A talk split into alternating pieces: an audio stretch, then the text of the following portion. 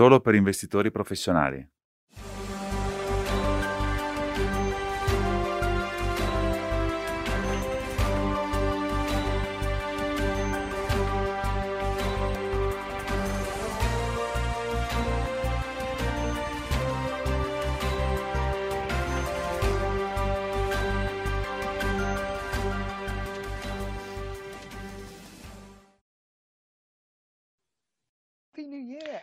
Buon anno, buon anno a tutti e bentornati al vostro Morning Espresso settimanale.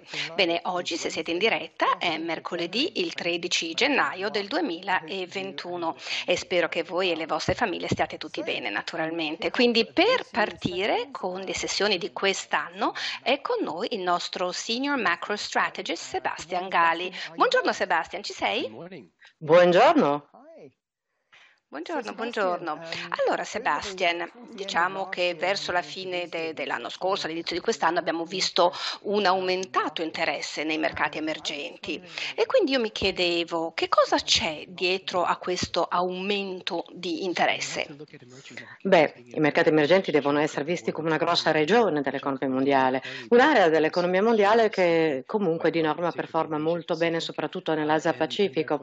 E quindi è interessante perché in un mondo di eh, rendimenti potenzialmente bassi. esistono delle sacche negli emergenti che offrono eh, dei rendimenti molto superiori, anche eh, appunto uno yield superiore, in alcuni casi anche eh, un rendimento ponderato per il rischio migliore, dove naturalmente la volatilità è presente. L'interesse degli emergenti dipende anche dalle attese della Fed e della BCE, che sono in attesa per qualche anno. e anche comunque quando inizieranno, iniziano una stretta, eh, non dovrebbero stringere troppo. E comunque immaginiamo un mondo dove eh, magari c'è una stretta da parte della Fed o della eh, BCE nel eh, 2023-2024 e d'altra parte invece la Cina che si muove molto più in fretta. Immaginate a questo punto che c'è ancora moltissimo divario eh, sui tassi di interesse e di rendimenti potenziali negli emergenti e eh, bisogna sapere che soprattutto nell'obbligazionario questa è un asset class che è molto sottopesata perché è un motivo storico dietro.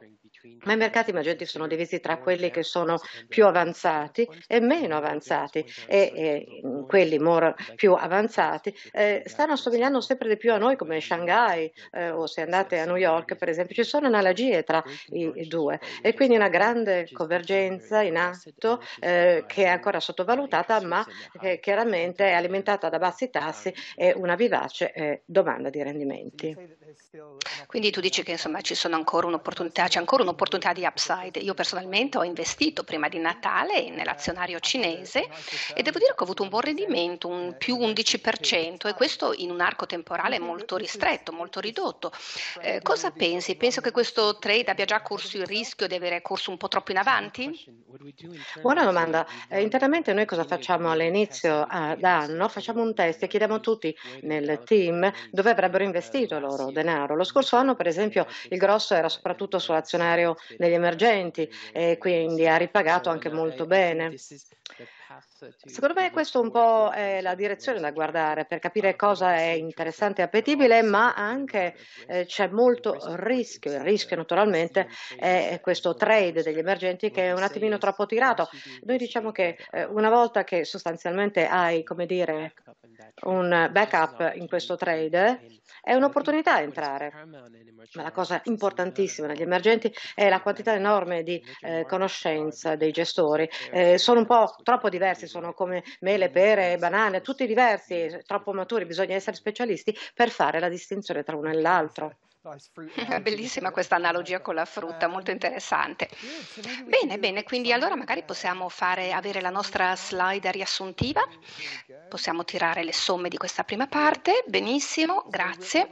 Quindi ecco, quello che abbiamo detto è che abbiamo questo contesto di bassa inflazione che in effetti dovrebbe supportare, favorire il forex con gli emergenti, ovviamente l'implicazione è che quando ci sono i drawdown ci sono delle opportunità da aggiungere a queste posizioni. Questo è un po' le implicazioni e poi la crescita che vediamo in Cina, supporta anche la regione nel suo insieme, tutta la regione più ampia, quindi l'APAC. E questo naturalmente potrebbe fa- rafforzare tutti questi mercati, quindi negli sì. anni a venire. Tra l'altro, se si prende un volo da JFK e si atterra dovunque in Asia, eh, gli aeroporti sono straordinari, veramente, i negozi pazzeschi, c'è un'emergenza gigantesca della nuova economia eh, guidata proprio dal ceto medio e il settore IT naturalmente che è molto affascinante per noi. Bene, fantastico. Direi che sembra molto positivo, che è un ottimo modo per iniziare l'anno. Quindi grazie Sebastian per essere stato con noi questa mattina. Adesso quello che faremo invece di andare avanti passiamo alla parte centrale del nostro incontro. E l'argomento di oggi ovviamente è proprio la Cina e l'azionario cinese, ma anche l'obbligazionario cinese, entrambi. E per questo è con noi, sono con noi due membri del team Manulife. Abbiamo Kei Kong Chei, prima di tutto che è gestore del Chinese Equity Strategy. Buongiorno KK, ci sei? Buongiorno, sì, sì, sì, sono qui. Da voi è sera, vero? Sì, sì, è sera. Quindi buonasera. Ed è con noi anche Paula Chan. Paula invece è il gestore del nostro Renminbi Bond Strategy. Paula, ci sei? Sì, buongiorno. Ecco, buonasera anche a te allora. Quindi stavo un po' vedendo, anzi, mm, per voi non, non, non, è ancora l'anno nuovo, vero? Non avete ancora festeggiato il Capodanno che è a febbraio. Ho visto che eh, il 2020 è stato l'anno del topo, mi sembra molto azzeccato come nome, invece il 2021 sarà l'anno del bue, quindi magari ci farà andare un po' avanti nei mesi a venire, ci spingerà in avanti. Naturalmente quando arriverà il momento vi augurerò buon anno. Grazie. Benissimo, quindi allora abbiamo visto nel primo trimestre del 2020, abbiamo visto che è stato caratterizzato da questo forte ribasso, da questo drawdown molto importante. La Cina era l'unico paese diciamo, che è stato invece in grado di recuperare, di riprendersi molto rapidamente. Eh, oggi vediamo che praticamente è, è direi l'unico paese dei G20 eh, a, a finire con un numero di PIL positivo. E quindi mi chiedo qual è la ricetta di questo successo dal vostro punto di vista? E poi eh, questa traiettoria di crescita positiva è qualcosa che voi considerate sostenibile? o quali sono i potenziali rischi associati adesso? Lo so che è una domanda molto ampia, ma magari possiamo partire proprio da questa. Sì, certo. Come sai, la Cina tra l'altro ha imposto un lockdown aggressivissimo durante la pandemia di Covid. E ci sono state diverse ondate, riprese della malattia, ma il lockdown ha avuto molto successo, è stato molto rigoroso. E questo chiaramente ha restituito fiducia al consumatore ma anche agli stabilimenti, i produttori hanno continuato nel manifatturiero a produrre. Quindi veramente abbiamo visto una ripresa a V della produzione industriale come pure anche del PIL. Guardate qui, la Cina sta entrando nella seconda fase di crescita, eh, pilotata, trascinata soprattutto dai consumi interni, ma la sorpresa è che le esportazioni, nonostante eh, il conflitto commerciale tra la Cina e gli Stati Uniti, a seguito del lockdown nei mercati sviluppati dove eh, le fabbriche hanno chiuso i battenti o c'è stato un taglio della produzione là, e le esportazioni della Cina in realtà hanno oh, veramente acquistato molta quota di mercato più forte a livello globale, è diventato molto più forte. Questo ha veramente stimolato l'utile industriale come vediamo nel grafico a sinistra. Vedete appunto che gli utili sono risollevati molto bene, questo a seguito eh, delle elezioni americane che ormai hanno preso eh, una definizione precisa, la gente ha ripreso la fiducia tra eh, appunto quello che riguardava il problema delle tensioni US-Cina, anche se ci sono ancora dei rumori di fondo, ma io credo comunque che l'amministrazione Biden eh, non eh, dovrebbe far peggiorare la situazione. Quindi vediamo un aumento degli investimenti nell'obbligazionario, eh, anche eh, per esempio eh, l'FAI, che è la produzione cinese, anche questa ha avuto una tendenza verso l'alto ed è un ottimo segno secondo noi questo, eh, mostra fiducia nella produzione manifatturiera, l'investimento è aumentato in una nuova capacità per potenziare l'automazione. perché vedono delle prospettive future migliori. Parliamo anche eh, del lato consumi. Sapete che i consumi eh, sono molto forti già dal secondo trimestre dello scorso anno e i consumi continuano a rafforzarsi, veramente a rimbalzare molto eh, di più, anche se c'è un po' di asimmetria. Vediamo questo nel grafico di destra, vediamo appunto eh, il fatturato, le vendite di consumi online eh, vanno molto bene, ma anche per quanto riguarda so, la domanda eh, di vetture private che è calata sicuramente all'inizio. Ehm, negli ultimi periodi c'è stata veramente una, una forte eh, ricrescita eh, grazie anche ai veicoli elettrici. Bene, vedremo questo in maggiore dettaglio dopo. Bellissima premessa, diciamo, la visione macro. Quindi tu sei più sul lato azionario, invece Paul è più sull'obbligazionario. Ma vi è qualcosa che entrambe condividete, questo è il fatto che naturalmente la Cina oggi diciamo, contribuisce circa un terzo di quella che è la crescita del PIL mondiale, però possiamo dire che sia l'azionario che l'obbligazionario cinese è veramente molto sottorappresentato quando noi consideriamo e vediamo quelli che sono gli indici globali. Ora quello che sta succedendo è che lentamente eh, questi scambi si stanno aprendo sempre di più anche ad investitori internazionali.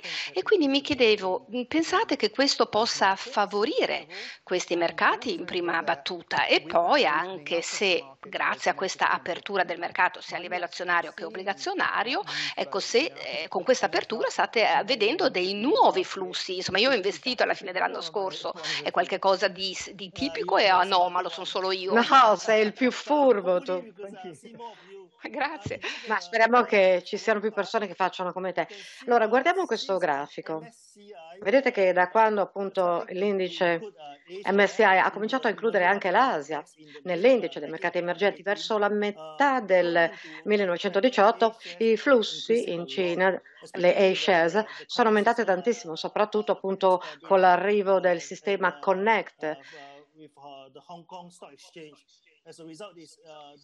e con questo la borsa di Hong Kong conseguentemente ha permesso appunto agli stranieri di avere un'esposizione più facile eh, all'Asia domestica attraverso l'Hong Kong Connect. Vediamo appunto che in azzurro la crescita eh, della tendenza molto forte nonostante le tensioni tra la Cina e gli Stati Uniti, questo flusso non è calato. e vorremmo che migliorasse ulteriormente soprattutto uh, soprattutto eh, sulla visione del renminbi che è molto positiva tra l'altro. Eh, sapete che l'azionario cinese o l'obbligazionario comunque cinese è molto sottorappresentato dagli indici mondiali. Anche se c'è stata la MSI come inclusione, che ha incluso appunto eh, questi titoli, eh, probabilmente il fattore inclusione sarà aumentato nei prossimi eh, due o tre anni. Un'altra cosa positiva che avviene appunto al mercato di Hong Kong è che il mercato domestico si sta aprendo molto di più per comprare, comprare dei titoli di Hong Kong, quotati sulla borsa di Hong Kong, dato che l'investitore domestico in eh, Cina è esposto so- o era esposto soltanto alle shares prima. Adesso grazie al programma Connect è in grado di comprarsi e anche investire nei titoli di Hong Kong. Il flusso verso Hong Kong, vedete, eh, conseguentemente si è rafforzato e quindi questo ha aumentato, stimolato l'appetito per un investitore domestico in eh, titoli eh, esteri e Hong Kong è un buon punto di partenza per loro. E per quanto riguarda l'obbligazionario, Pola? Sì, certo. Faccio eco appunto a quello che ha detto KK. Anche noi siamo molto positivi sul mercato domestico obbligazionario, sulla base delle prospettive macroeconomiche, ma anche dei fattori tecnici di mercato. Lato macro, eh, le prospettive di crescita per la Cina stanno puntando a, eh, verso un 6-7% quest'anno. E la cosa più importante, direi, per un investitore obbligazionario è che la PBOC, cioè la Banca Centrale della Cina, ha già eh, comunicato, dichiarato con decisione che la, uh, il ciclo di politica monetaria dovrebbe essere prudente, ma anche stabile nei prossimi anni. Allora questo cosa significa? Significa che eh, questo è molto positivo chiaramente per eh, i livelli eh, ancoraggio attuali nel breve termine. Eh, il rischio di inflazione non è una preoccupazione perché già i prezzi alimentari stanno piano piano scendendo e oltre a questo la cosa importante per un investitore obbligazionario è il rating di credito. Ora il rating di credito sovrano della Cina è stato coinvolto da una revisione verso il basso lo scorso anno ma dall'analisi interna questo rating sovrano si sta stabilizzando nel corso dell'anno. Quindi questo mh, mette da parte un altro rischio, eh, una preoccupazione che un investitore potrebbe magari avere in mente. Per quanto riguarda il lato tecnico di mercato, il mercato obbligazionario eh, cinese continua a trarre vantaggio appunto dall'inclusione dell'indice mondiale eh, a livello tematico e il controllo attuale dell'estero del mercato obbligazionario cinese è attestato intorno al 6-7% e data l'inclusione dell'indice globale, eh, prevediamo che il controllo estero dovrebbe continuare a crescere ancora di più per poi arrivare a un 20% a fine anno del 2023. Traduciamo questo in dollari come abbiamo fatto lo scorso eh, anno, vediamo appunto che si parla di circa 130 miliardi di eh, dollari di eh, flussi in arrivo passivi appunto eh, quest'anno. Il mercato quindi in generale eh, trae vantaggio appunto anche dall'offerta minore eh, obbligazionaria quest'anno a causa della pandemia, chiaramente l'offerta obbligazionaria ormai è alle spalle di questo tipo. Quindi con queste premesse eh, i flussi in arrivo saranno sicuramente sempre più forti anche nel 2021. La parola a te. Benissimo, quindi tu pensi che sarà favorevole sicuramente, però ci sono anche investitori in obbligazioni che sono ancora parecchio cauti e prudenti. Magari ci puoi dire dal tuo punto di vista qua perché, perché gli investitori dovrebbero aumentare la loro allocazione all'obbligazionario cinese? Certo, eh, senz'altro. Allora, guardiamo un attimino, vi invito a guardare questo grafico sulla presentazione. Esatto, perfetto. Allora, eh, dato appunto il contesto di rendimenti di tassi bassi, soprattutto in Europa, il mercato obbligazionario cinese rimane, rimane, comunque in territorio positivo. Guardiamo il grafico, quello a sinistra. Eh, per i decennali cinesi attualmente si parla di 3,15% in termini locali, il che è di 200 punti base superiore ai decennali eh, di americani e 250 punti base rispetto appunto ai decennali sovrani norvegesi. Quindi possiamo dire che sicuramente questo è un divario storico eh, rispetto ai dieci anni precedenti.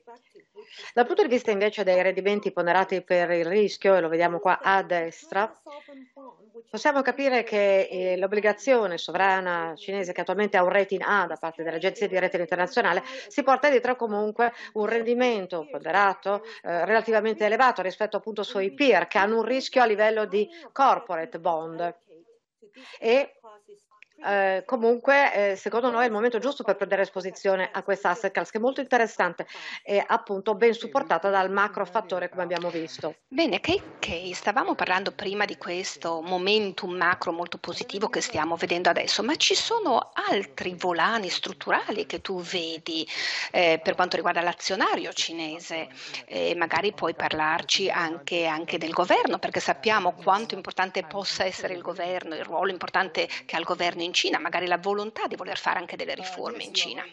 Sì, hai ragione.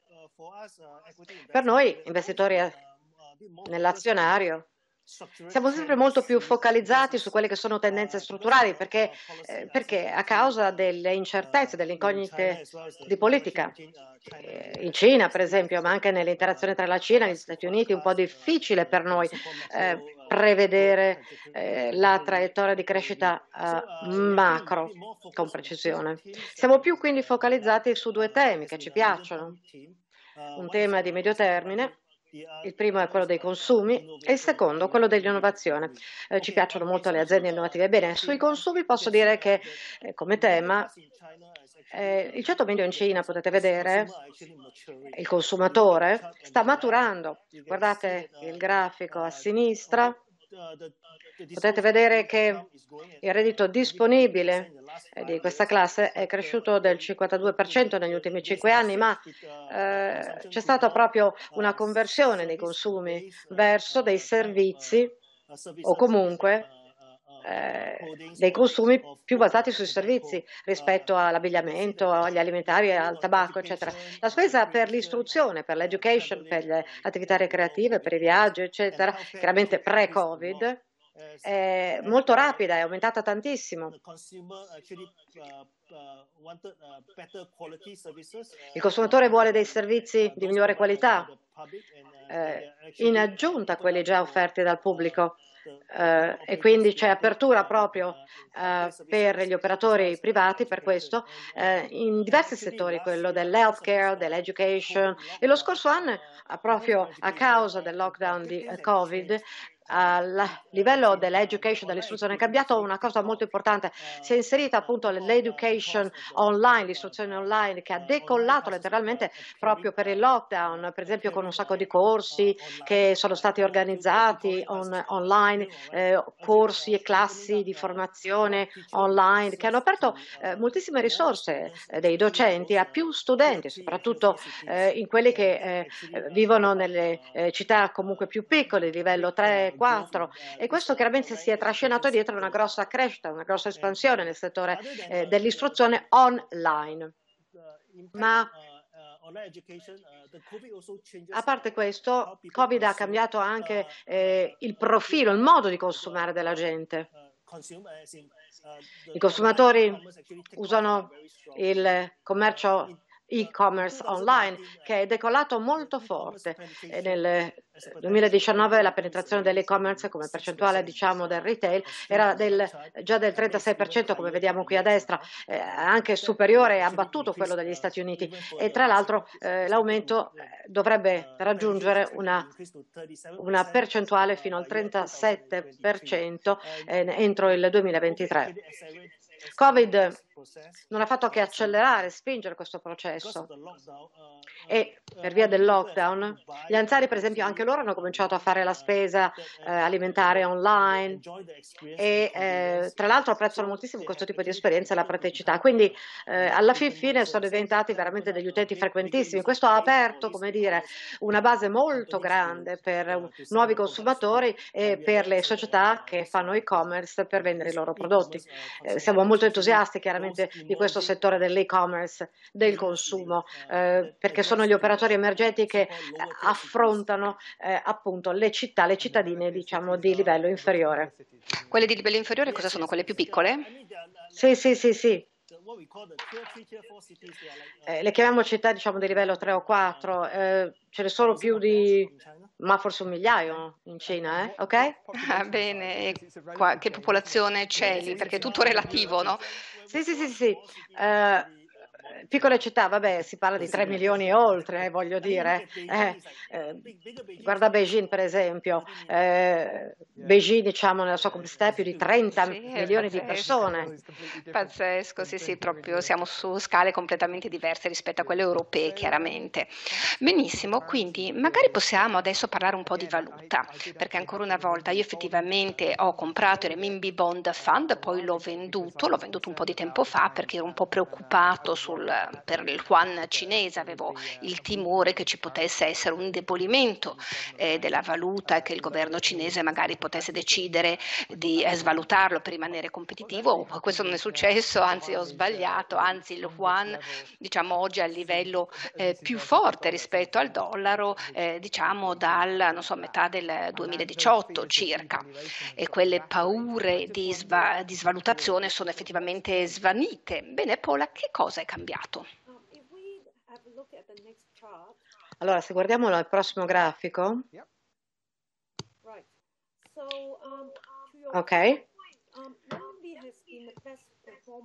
Il renminbi è stato eh, il miglior performer nel eh, 2020 e gli auguro di essere anche un buon performer nel 2021. Ritorniamo al 2020. Allora, eh, questo così è una veloce, eh, una veloce sintesi. È stato il key driver. Per noi sicuramente uno degli altri fattori è stato il debole dollaro. Il secondo fattore è stato che ha contribuito a questo il fatto che la Cina appunto ha dimostrato al mondo che sono stati prima a entrare, ma anche prima ad uscire dalla pandemia. E poi andando più verso la fine del 2020 il mercato ha cominciato a scontare uh, un uh, governo più governato da Biden, eh, potenzialmente quindi eh, una eh, relazione più stabile, prevedibile tra eh, gli Stati Uniti e la Cina. Eh, quando siamo partiti da questo punto, Abbiamo visto che la performance, quindi eh, il risultato del renminbi, eh, è attestato a, a 6,96 che praticamente è il livello di indice del paniere valutario eh, cosa vuol dire 96? 96 re- rappresenta diciamo, i due massimi che eh, abbiamo raggiunto negli ultimi tre anni finora per l'indice del renminbi. Siamo molto cauti quindi a livello attuale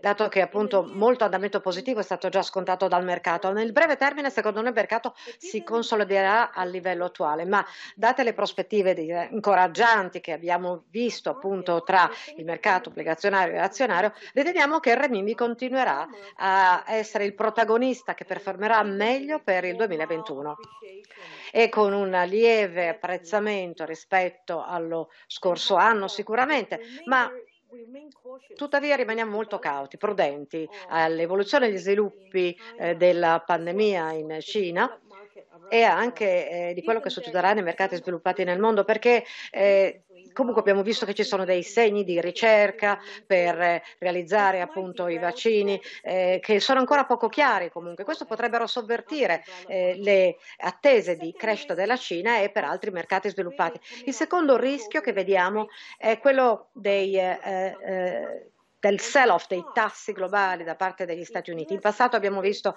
che se i tassi di interesse americani eh, cominciavano a salire, questi poi si eh, ripercuotevano sul mercato onshore eh, a livello valutario. Quindi stiamo molto cauti. Premesso questo, comunque, eh, data l'esperienza della Cina di come ha dimostrato di poter gestire la pandemia di Covid e anche dato appunto lo spread di tassi di interesse tra la Cina e gli Stati Uniti, eh, siamo del parere che questi due rischi siano gestibilissimi nel 2021. Ottimo, benissimo.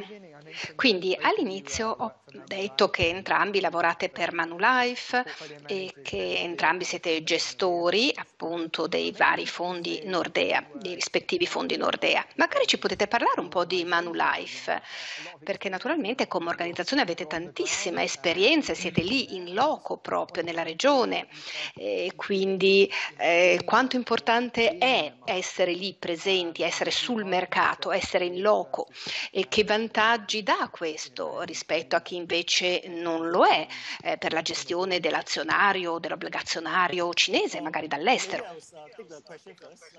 Allora, forse eh, rispondo a questa prima domanda comunque.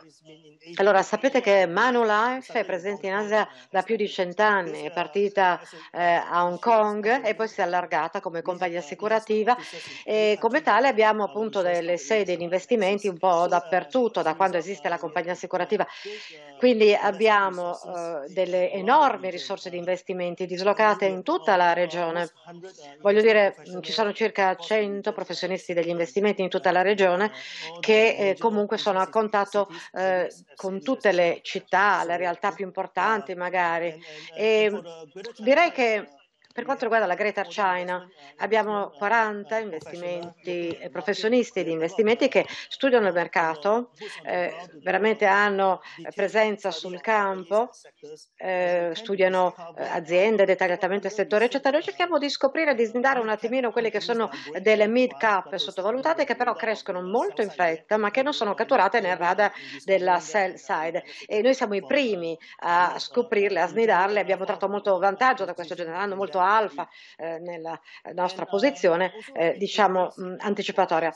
Un'altra differenza che ci contraddistingue è che in tutta la regione in tutta l'Asia, adottiamo lo stesso processo di investimento che chiamiamo eh, GCMV. Eh, si tratta veramente di un eh, processo che ci consente di condividere eh, la stessa filosofia, il linguaggio di investimento e grazie a questo appunto quando ci parliamo nella regione e eh, abbiamo conversazioni immediatamente capiamo subito qual è la tesi, la filosofia di investimento dell'azienda o del settore che ci piace, che ci attira questo chiaramente ha potenziato molto l'efficienza. Ma la cosa più importante è appunto che il nostro team è stabile, è stato insieme, ha lavorato insieme negli ultimi dieci anni, eh, quasi tutto il team è compatto e ha prodotto ottimi risultati a livello di alfa. Se vi posso inserire un attimo e aggiungere, integrare quanto detto che, che per quanto riguarda l'obbligazionario, soprattutto per la Cina, devo dire che abbiamo un track record veramente di più di dieci anni, di lunghissima data, ma abbiamo anche noi una forte stabilità di team, come nel caso di KK.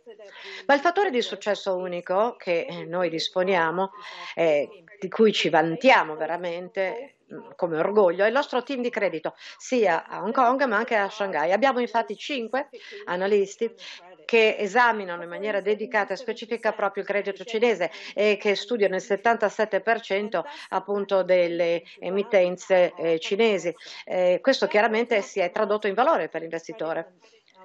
Eh, questa analisi bottom-up del team di credito che abbiamo è ancora molto più importante per il mercato cinese, soprattutto eh, che ancora deve svilupparsi.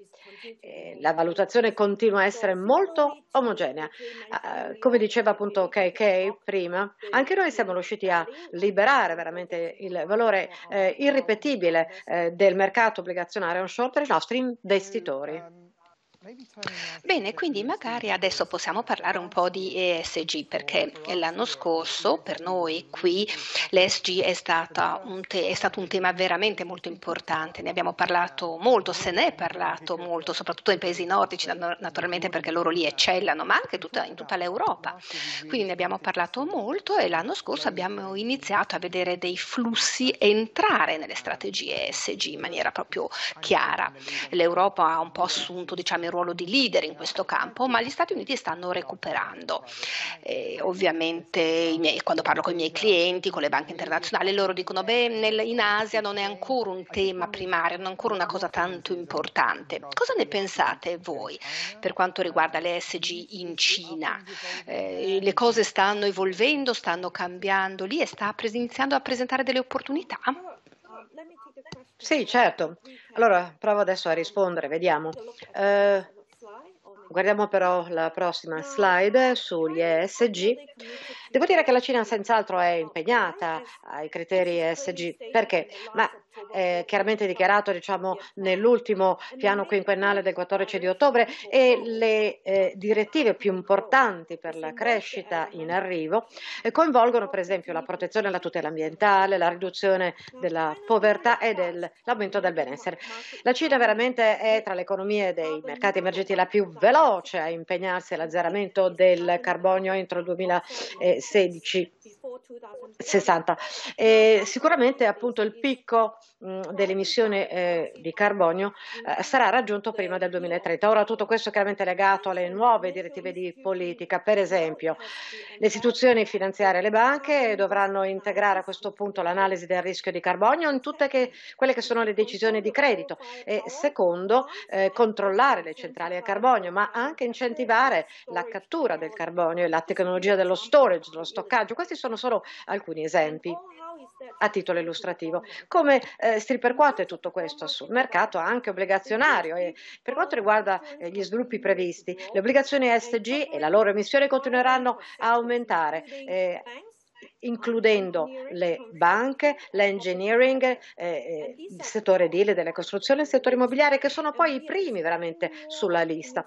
Prevediamo che ci saranno più opportunità che saranno generate grazie all'impegno del governo e comunque la cosa incoraggiante è vedere questo sviluppo, cioè eh, le valutazioni correnti sono eh, quotate correttamente, eh, dato appunto il rendimento medio che è simile a quello del credito standard, vediamo che però l'universo SG attualmente è ancora molto piccolo rispetto alla torta che è molto più grande per esempio nel eh, della Cina eh, dell'obbligazionario, eh, adesso si parla di 1,25%, il mercato totale eh, praticamente ha una uh, duration eh, più breve, più o meno due anni ancora. Ma vediamo delle grandi opportunità sicuramente per questa parte del mercato per il futuro. Beh, ottimo sentire questa cosa che i cinesi proprio stanno assumendo un ruolo di leadership nei mercati emergenti e questo è vitale perché poi naturalmente hanno un'influenza molto molto forte su tutta la regione, quindi ottime notizie su questo fronte, grazie per questo. Benissimo, adesso stiamo terminando il nostro tempo, abbiamo la nostra slide riassuntiva, la leggiamo molto rapidamente e alla fine vi chiederò se avete qualcosa da aggiungere, quindi preparatevi se avete appunto degli, dei, dei commenti ulteriori. Quindi come detto prima, l'economia cinese continua il suo percorso di ripresa, abbiamo delle prospettive per il 2021 molto promettenti e come ha detto KK prima, appunto c'è questo aumento importante, questo eh, slancio nei, nei, consumi molto importante. Quindi la Cina però è sempre, è ancora rappresentata negli indici eh, globali principali, ovviamente essendo anche molto importante rispetto al contributo che danno al PIL globale, ma questa apertura diciamo, di quelli che sono i mercati obbligazionari e azionari interni sicuramente porteranno a un aumenti nei flussi in entrata dai paesi esteri, questo sarà importante per entrambi i mercati. E poi abbiamo detto che eh, dal punto di vista dei portafogli, eh, con, eh, appunto, con dei parametri rischio rendimenti ottimizzati, sicuramente adesso con l'inclusione dell'azionario e dell'obbligazionario cinese nei portafogli globali, questo può portare appunto un portafoglio più de- diversificato con dei vantaggi. Bene, questo era il riassunto. Eh, grazie infinite per essere state con noi questa mattina. Avete qualcosa da aggiungere prima di chiudere? Ah sì, io vorrei aggiungere che anche se chiaramente l'azionario cinese ha fatto molto bene lo scorso anno, eh, ma se guardiamo quest'anno appunto eh, gli utili e la crescita del PIL sarà anche superiore, si parla dell'8-9% di crescita del PIL e la crescita degli utili tra il 15 e il 20%. Quindi direi eh, anche se le valutazioni sono più elevate adesso, la ripresa in alcuni comparti e settori eh, è ancora a volte sottovalutata e potete contare su di noi eh, come presenza sul, sul, campo, come manager, analisti, perché scopriremo questa realtà, come dire, under researched, cioè sottovalutate, aziende che comunque presentano un ottimo potenziale di crescita e di rimbalzo. Ecco, un ultimo uh, commento di chiusura per me invece, eh, che voglio lasciare appunto agli investitori eh, come messaggio, è che noi prevediamo un total return per il mercato obbligazionario cinese intorno a uh, 3,5-3,75% in eh, termini locali.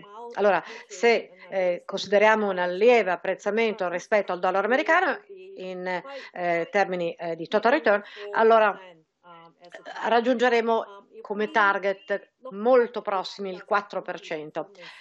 Se guardiamo appunto la performance nel 2020 per il mercato cinese eh, obbligazionario in termini di dollari, eh, direi che appunto eh, la cifra di tutto rispetto intorno al 9%.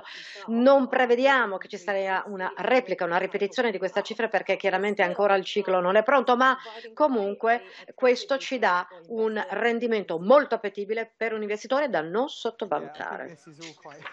Sì, benissimo, è tutto molto molto convincente, devo dire. Come ho detto io ci ho investito e quindi spero che abbiate entrambi ragione. Direi che ci vediamo tra 6-12 mesi di nuovo e vediamo un po' come vanno le cose, sì, ma sì. nel frattempo grazie. Quindi grazie ancora davvero per essere stati con noi questa settimana. Grazie. Grazie. Allora, se, eh, settimana prossima saremo, sarà il 20 gennaio, ci sarà l'insediamento del presidente Joe Biden e quindi quello che abbiamo pensato di fare è di fare uno special proprio sull'America e ci concentreremo su quelle classi di attivi che a nostro avviso potrebbero beneficiare da questa nuova amministrazione. E quindi mi raccomando, collegatevi eh, mercoledì prossimo. Nel frattempo non dimenticatevi di visitare il microsito eh, Stay Alert che trovate su Nordea nordea.lu dove troverete tutte le interviste precedenti che abbiamo fatto, i vari podcast, avete ovviamente tutte le domande, eccetera. Poi se non l'avete ancora fatto vi esorto nuovamente di andare sul nostro nuovo sito di Nordea www.nordeaassetmanagement, tutto una parola.com e lì troverete tutte le nostre ultime informazioni sui nostri prodotti. Bene, è tutto per questa settimana, ci vediamo mercoledì prossimo. Grazie.